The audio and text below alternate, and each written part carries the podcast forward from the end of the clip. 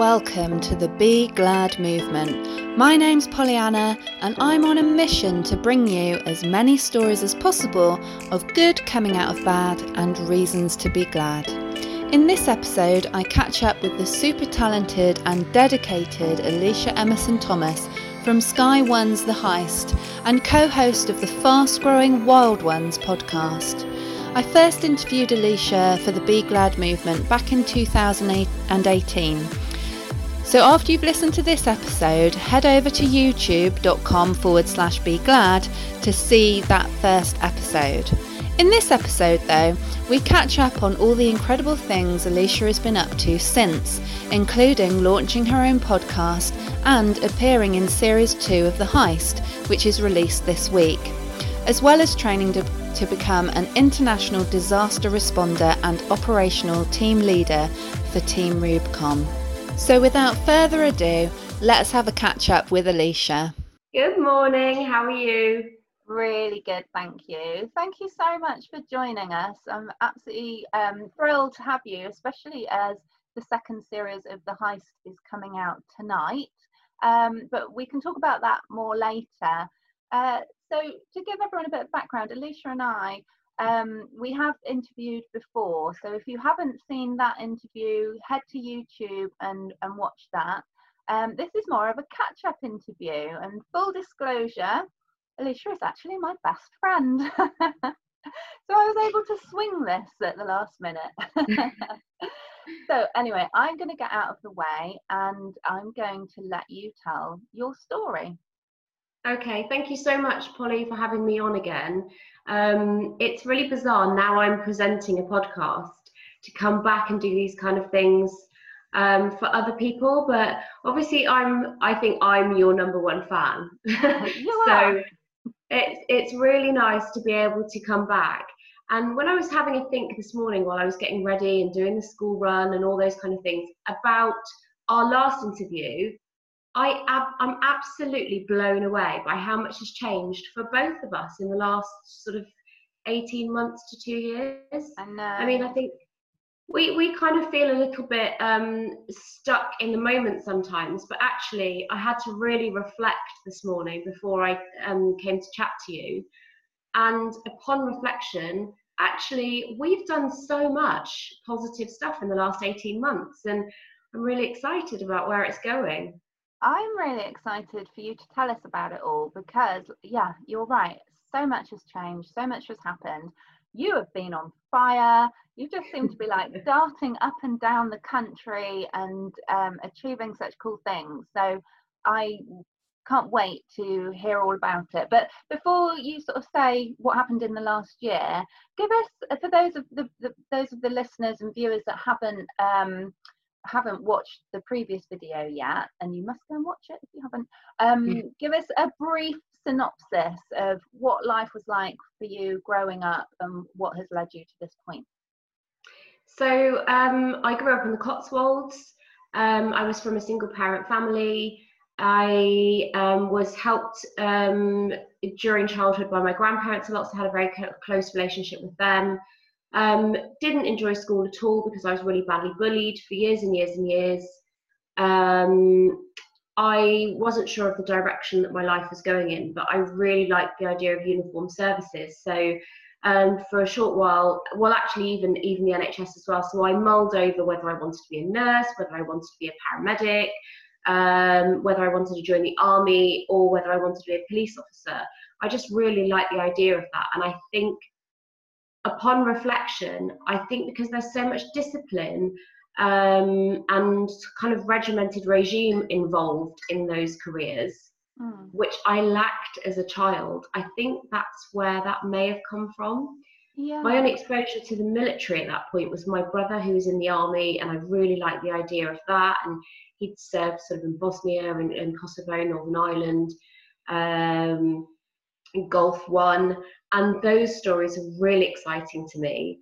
Um, and then I had a cousin who was in the police in Cheltenham, and I used to hear stories from her as a child, and those things just really set me on fire. I felt like um, there was something that I needed to achieve, and I, looking back, have led a life of service, Um, but that was only ever a positive thing for me. So to cut a really long story short, after I'd done a bit of a travelling and gone to live in Tenerife for a couple of years, um, and then had my first child quite young, um, I put in an application to join the police, um, Avon and Somerset Constabulary.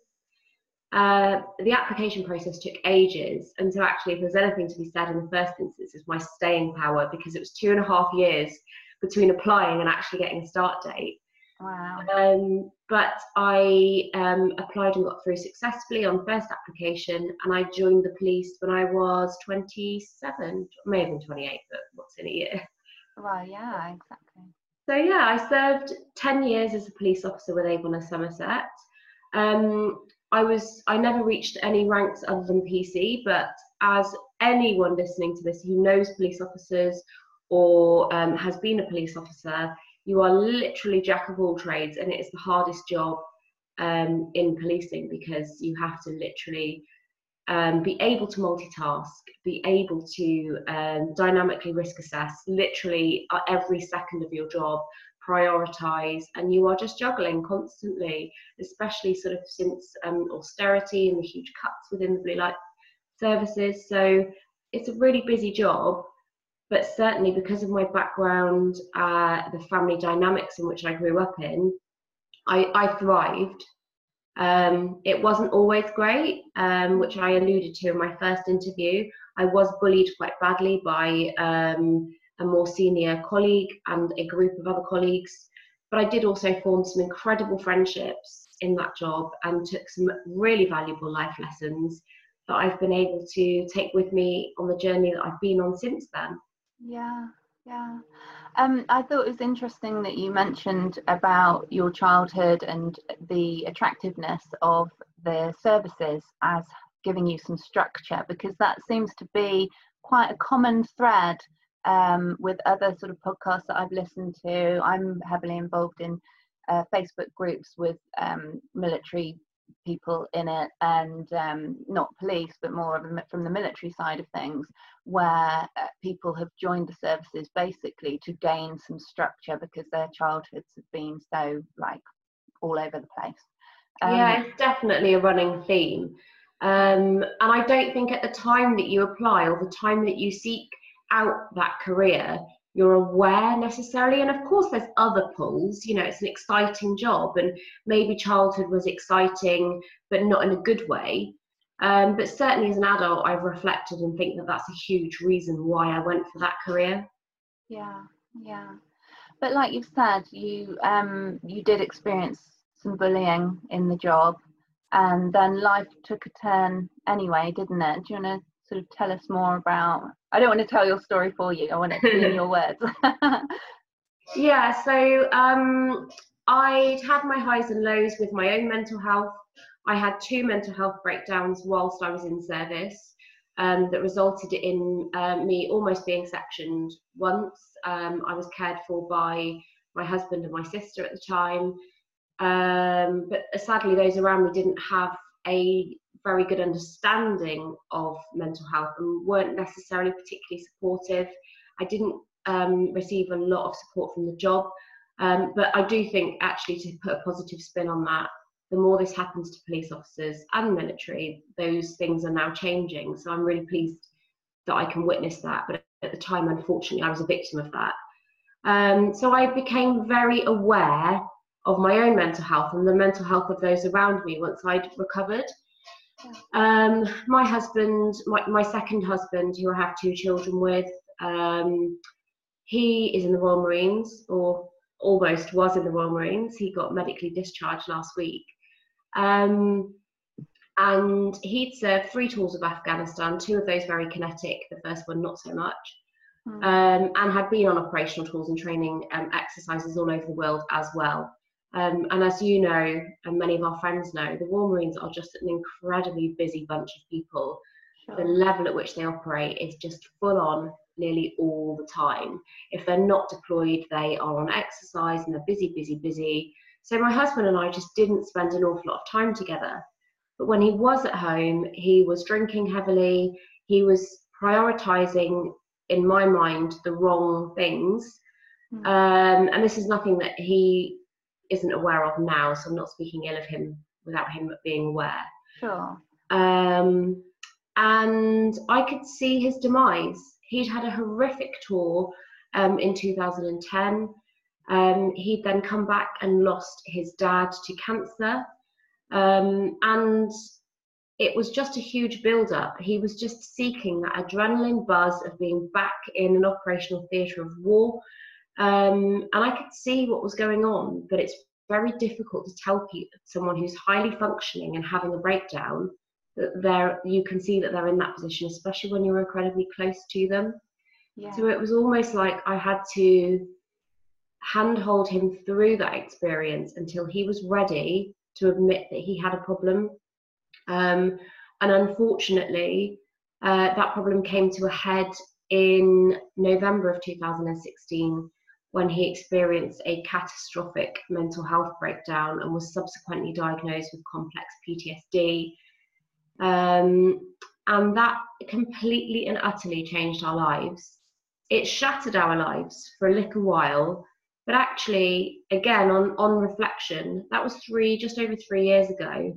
And we're now into a positive, positive period of um, post-traumatic growth, which is, you know, I, I'm a firm believer in um, things not necessarily happening for a reason, but looking at the path that you're on and thinking, well, if that didn't happen, I wouldn't be where I am now. Sure. And be and being able to find the positives in that. And if he hadn't had his breakdown, it is possible that I'd still be in the police, but then would that be a good thing, considering that I that I was having a really hard time in my role, being a parent, a full-time parent, looking after somebody um, in the military with a mental health condition who was hardly ever home anyway, so it was essentially like I was single parenting. Maybe it would have resulted in another mental health breakdown for me, so it made me stop, reevaluate my Um, family life, my position entirely. My job as a wife actually turned into the job of a carer. Um, but looking for the reasons to be glad. I'm not saying I'm glad that my husband had a mental health breakdown. No, of course not. Mm. But certainly I'm glad as to where that path has taken us, because we certainly wouldn't be where we are now. Um, and there's every chance that we wouldn't be together at all because of the, the sheer amount of stress that was on our relationship and our family at the time. Yeah, yeah. And knowing you personally, I've seen you move through that stress, so the, the very lower than a slug's belly kind of moments. And, and now you are riding quite high, you know. Very sadly, we lost your nan um, a couple of weeks ago, and that was obviously a horrible time. But um, you have been on fire recently, so I'm really keen for you to tell everybody what you've been up to. Well, the month that I ended up quitting the police, um, I was in a complete turmoil again because I just had my third child. My husband had just had his mental health breakdown. We lived in military accommodation, which was um, in the process of being condemned. We didn't know where we belonged in the whole sort of universe, really. Mm. Um, I just lo- lost my dog, which may seem irrelevant to some people, but it was it was a hard time mm-hmm. losing him. He was, yeah, yeah Charlie Bear was awesome. He was awesome. Yeah, he was, and he'd helped me through recover. Um, through to kind of like getting outside and getting just back to nature and just having walks and making myself get out of the house where I had my previous mental health breakdown. So there was a lot going on. Um, I tried to renegotiate my contract back to work so that I could work part-time. I was still willing to do shifts. I was still willing to work night shifts. I was still willing to do everything that was required of me. Um, but unfortunately, I had a very difficult inspector who was not willing to shift on Um, flexible, much on flexible working. Um, and I just, I was fighting so many different elements in my life, fighting for them, not against them. Yeah. But it was just one fight I didn't have in me. So instead of um, sort of taking it to an employment tribunal or going to H R, I literally just handed my notice in and quit. And the month that my notice uh, was due to, to like terminate, I was due to terminate my contract, I saw an advert on LinkedIn um, for detectives for a television programme.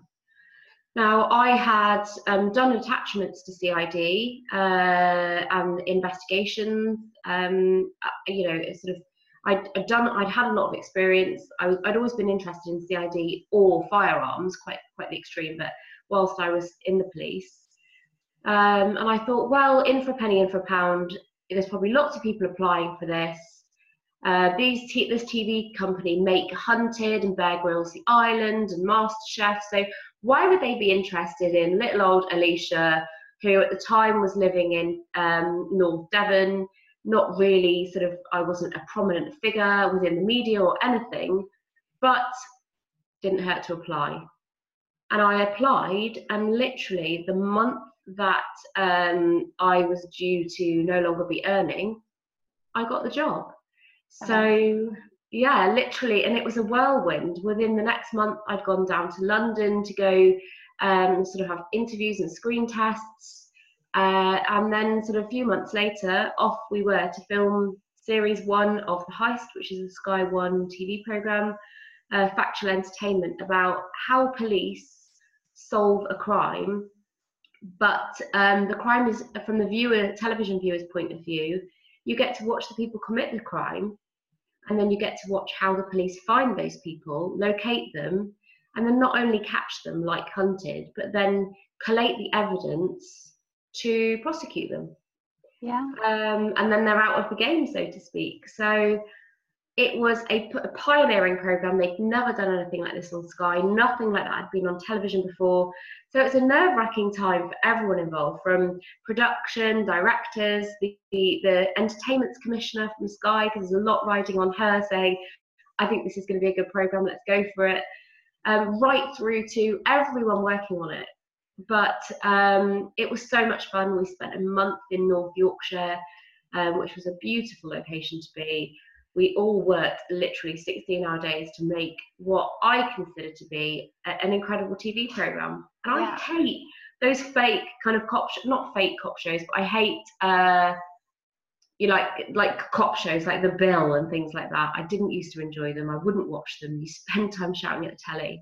Mm-hmm. Uh, and then also don't watch the police interceptors and stuff like that. So I wouldn't normally have watched a programme like that. Mm. But I watched it and I fell in love with it. I fell in love with the, the people that were involved um, from the robber's side. I know from working with the cops that they are just an incredible bunch of passionate and intelligent people. Um, and it just made a great story, and aesthetically it was it was beautiful. So when they asked us to come back for series two, there was never a doubt in my mind that I would say yes. Uh-huh. Yeah, so series two we filmed Um, over six weeks last summer in Northumberland in a town called Annick, where they filmed a lot of Harry Potter. Oh, wow. Um, so, um, and again, aesthetically, absolutely stunning. Um, it's not an area of the world that I ever would have chosen to go to, but I'm so glad and so lucky that I got the opportunity to work there.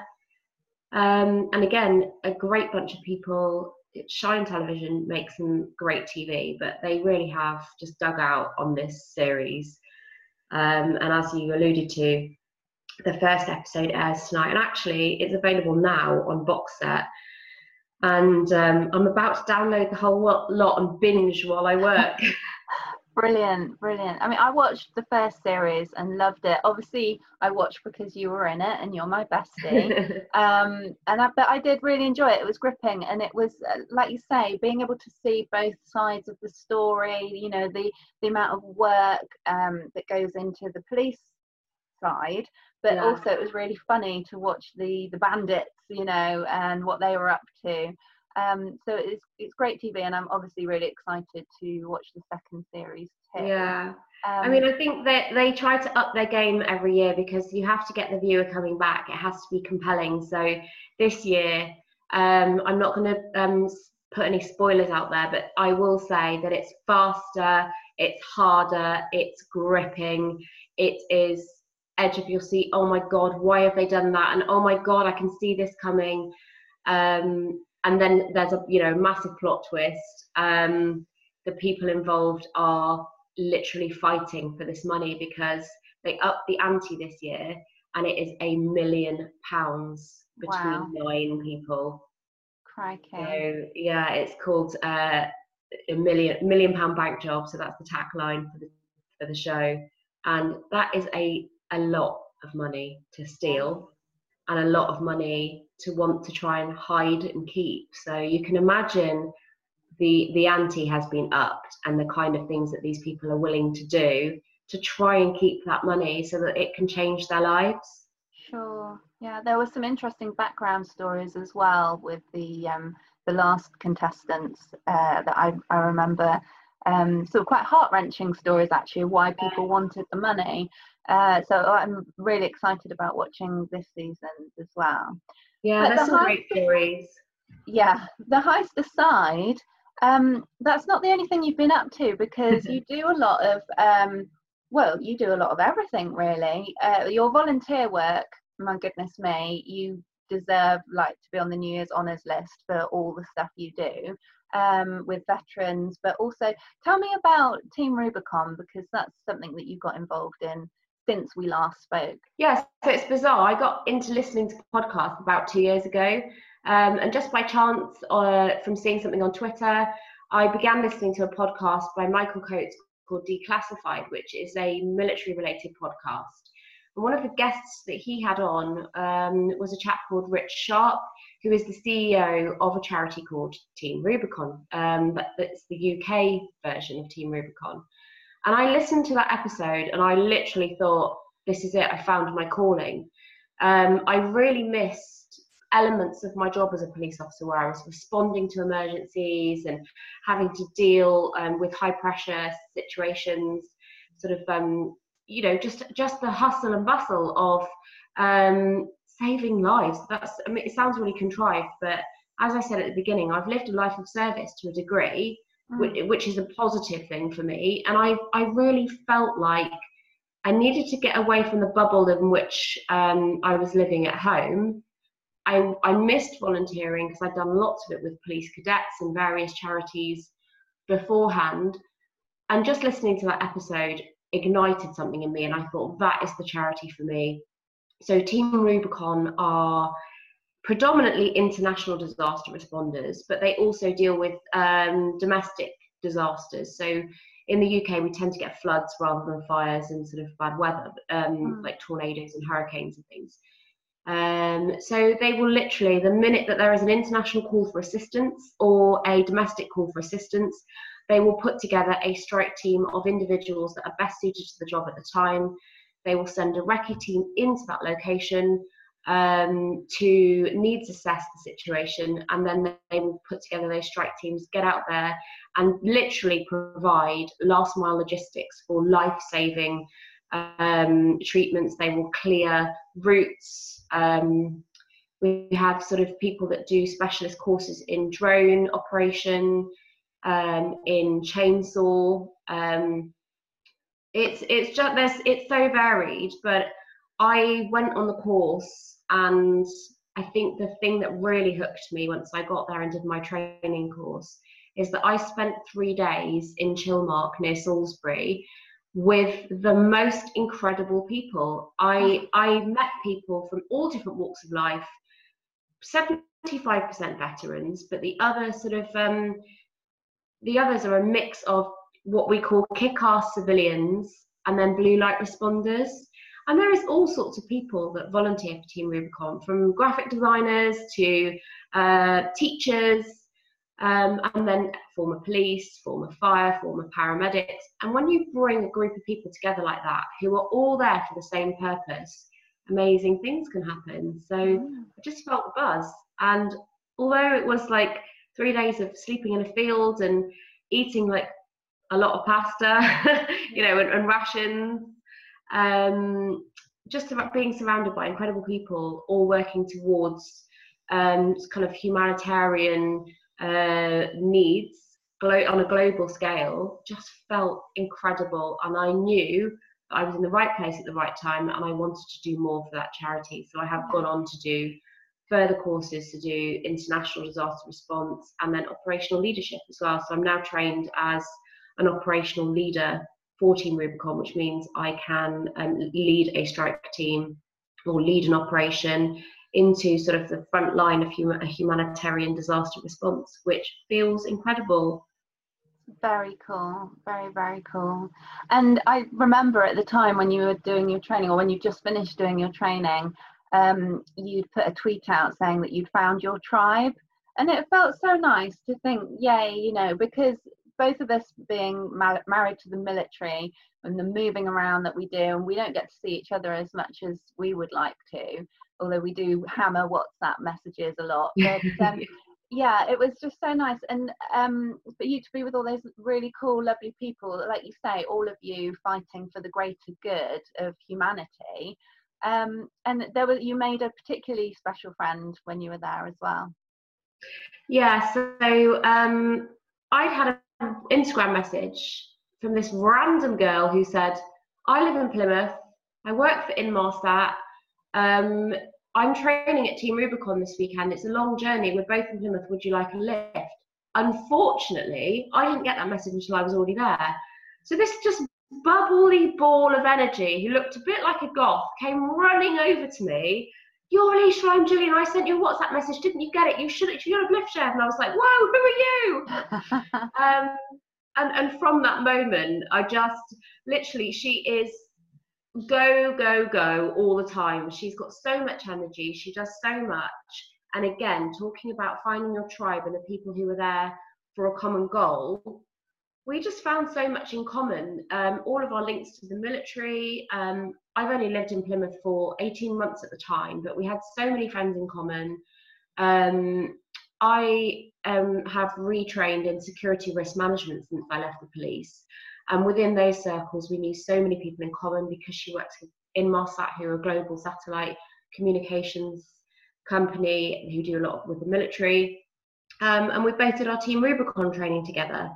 And although we didn't, um, we weren't in the same teams, um, we spent a lot of time getting to know each other and just really clicked and said, well, you know, she doesn't have an awful lot of close friends in Plymouth. I didn't really have any. So she was like, you know, don't be alone, just give me a shout. We then, a month later, didn't speak for a month, met again at the International Operations course and started to come up with this idea of, want to do more. We want to help put our local community on the map. There are some incredible people from Plymouth. We want to do more to help veterans. We want to do more to, to spread her story because she runs a page actually on Facebook with sixty thousand people on it called wow. Plymouth Gossip Girls. Yeah, she's got, and that was literally just um, from her moving back from London to Plymouth and reaching out to try and make some friends. And this group literally just grew arms and legs overnight and went from her and a few friends to sixty thousand members. So um, cool, I didn't know that. Yeah, so um, she now helps lots of um, local businesses and works with Devon Chamber of Commerce to promote local businesses, and she t- attends a lot of events, and she's done lots of charity fundraising. Mm. And it was just, it so much of that spoke to me. Mm. Um, and then we were surrounded by all these awesome people again on that second course, and you kind of sit in the evening once you finally get a bit of downtime and people start telling their stories and you can't believe the life stories of some of these people and you know how they've got to where they've got to and how they've come through mental health struggles, physical health struggles, you know, almost losing careers, losing loved ones, and you just think, these people need a platform to tell their stories so that even if they only inspire one person, yeah. and that one person then either can seek help or find a new positive path, those stories need to be told. But those people don't want to write a book. They don't um, have the ability to go on a radio show and talk about it. They, it would never make a television programme.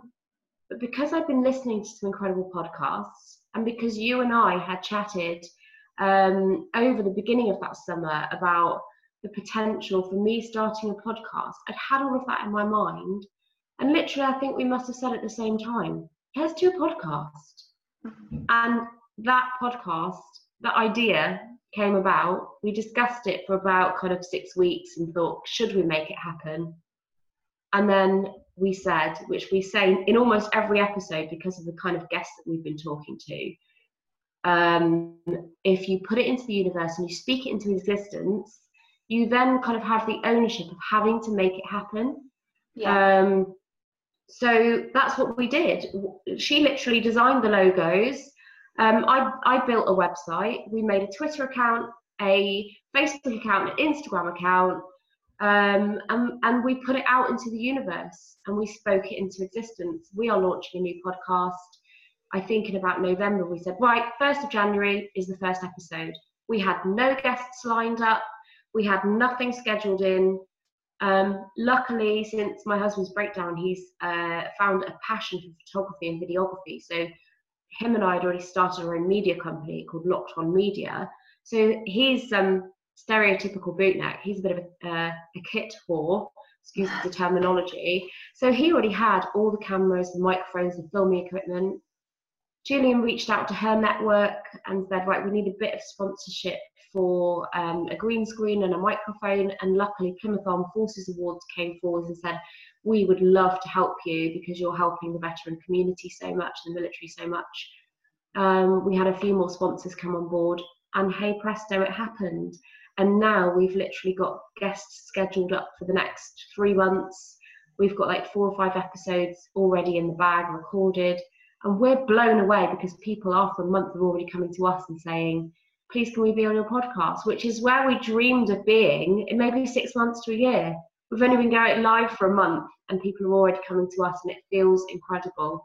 Yeah, it's because you're coming from the heart, you know, you really are doing not only sort of it's stuff that you're passionate about, but it, it it's the stuff that you do yourself. Do you know what I mean? You're walking the talk. You're not just sort of, you know, coming out yeah. of the blue and saying, oh, I'll do this. You've been there, done that. You've had your own personal mental health journey. You've um, been on your crazy adventures. Really, when you think back to when you first just went, oh, I'm going to Tenerife, and then came back with a husband and pregnant, and just all the stuff that you've been through um, in your life. So I think people, the two of you, you almost look like sisters, and the two of you really sort of resonate with the audience that you're attracting. So it's not surprising it's not surprising in my eyes, because obviously I've always believed in you, um but you know, you're you are attracting more of the right people, more of your tribe, and I think that's sort of a lot to be said. A, like you said, speaking it into existence, and B, personifying what you're preaching, you know.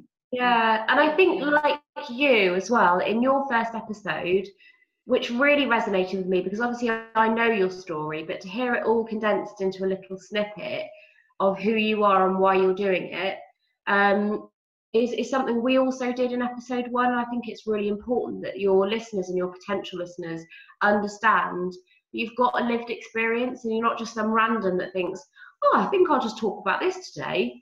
I mean, our episodes are random. We laugh a lot. There are a lot of random outtakes that we... we don't share. We actually have got a Patreon page that we can try and fund a little bit, um, so that when all of this isn't coming out of our own pockets. But on our Patreon page, we actually, the, the outtakes are so hilarious. We put them on there for our patrons, um, and the feedback from that's been hilarious. I mean, everyone keeps saying that we're the new Ant and Dec, um, which, which I'm not sure whether that's a good thing or a bad thing. um, But yeah, all, all of it feels really good, um, but it feels good to be able to share our own stories and be able to talk to the guests coming from our own lived experiences, so that when we're having these conversations, it's not just a really still and boring question answer type interview. It's more of a chat about the things that are really emotive for us and for our guests. Sure, yeah. Yeah, uh, having listened to all of them so far, no, not the last one that you posted, but all of them other than that, right up to Big Granty, um, I can vouch for that, because as your guests are speaking, you're able to put your reflections on what it is that they're saying, and it just makes for a richer conversation, I think. Yeah. Yeah, and like you, we were really keen. I mean, when you started off your Be Glad movement, um, that project kind of, um, I know, was just a... a a labour of love for you, and I remember you saying to me that you were really keen to, to keep it diverse and to not just, because of our links to the military, just interview people from the military. You wanted to spread that far and wide, And I've learnt that lesson, I guess, from you. And we've tried to really diversify. And some of the guests that we've got coming on, um, you just think, God, you know, if you really knew us, yeah, of course, we, we, we, you know, we would reach out to anyone and everyone. But we do live this kind of insular life of being really close to the military and the circles in which we kind of socialise in. So it's really nice to be able to reach out and interview people like Toby Gorniak, who um, was a refugee um, from Poland, um, and he's now got an M B E. Um, and interviewing him was just such an incredible experience for me, because I don't think I'd ever met a refugee before, despite sort of volunteering in the humanitarian sector. So I learnt so much from him. He really enjoyed the interview. Um, he's from the travelling community. He's got a Roma Gypsy background. So the, the podcast has reached um, sort of like people like that. He's now a hip hop street dancer. So it ticks so many boxes in terms of diversity. And although we're not a tick box exercise, I think it's really important to try and push yourself out of your norm. Yeah. Um, and that's what we're trying to do. Um, and yeah, and part of that is thanks to you as well and your Be Glad movement. Mm-hmm.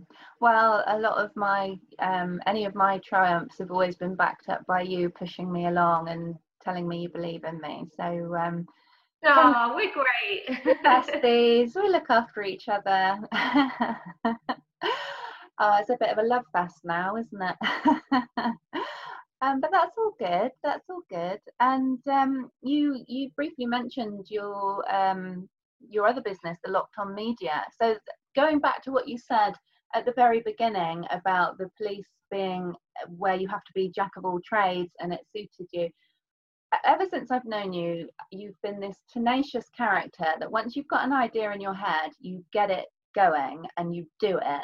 Um, but you managed to achieve so much all at once, and I've always been in awe of that, really. And uh, literally before we started recording, you were telling me how you, what was it, a five hundred mile trip and slept in the van just so that you could go and interview more people at an event. Yeah. It's incredible. So um, full credit to you for everything that you're doing, and the lovely Julian as well. Um, maybe I can do an interview with her because uh, she's got a very yeah. interesting story. So anybody that's listening Um, should go and listen to the Wild Ones podcast, episode one, uh, to find out more about both of you, because um, like you say, that is a, an interesting episode to get yeah back. And we called that episode just skimming the surface, because literally we could have t- talked for hours, but nobody wants to listen to a podcast that goes on for hours. Mm-hmm. um, so we didn't plan that episode. We just said, let's talk to each other about us and see what comes out of it, and some really emotive subjects came out of it, and we both almost had a cry. And actually, I'm not a crier, so definitely a good listen. Yeah, excellent. Well, Alecia, thank you so much for giving up some of your precious time to uh, to talk to me. I really appreciate it. Thank you. I'm going to go and binge watch my own series now. I love that. I love that you can do that. That's excellent. Oh, thank you, hun. You take care, and we'll speak soon. Bye. Love you. Love you too. Bye. If you like this episode, then please do like and share it with everyone you think who may benefit from hearing it. And if you'd like to continue the conversation, then head over to Instagram, Twitter, Facebook or YouTube, and I'll look forward to catching up with you there. Just search at Be Glad Movement and you should be able to find us. And of course, I'm looking for more stories, so if you know anyone willing to share, please do put us in touch, because I truly do believe your story in your voice has the ability to help someone in their time of need. The Be Glad Movement podcast is free to listen to, but if you did want to support me in raising money for the Samaritans, feel free to head over to be glad dot co dot uk and use the link provided to donate. Your contribution will be so gratefully received and appreciated. And while you're there, why not sign up for my newsletter? Don't worry, you won't be bombarded, because I'm not that disciplined at writing newsletters very often, but I will let you know about any events that I'm organising or attending to keep you in the loop. With so much love, you have been listening to Pollyanna, Alecia Emerson Thomas and the Be Glad Movement. I'll look forward to catching you in another episode.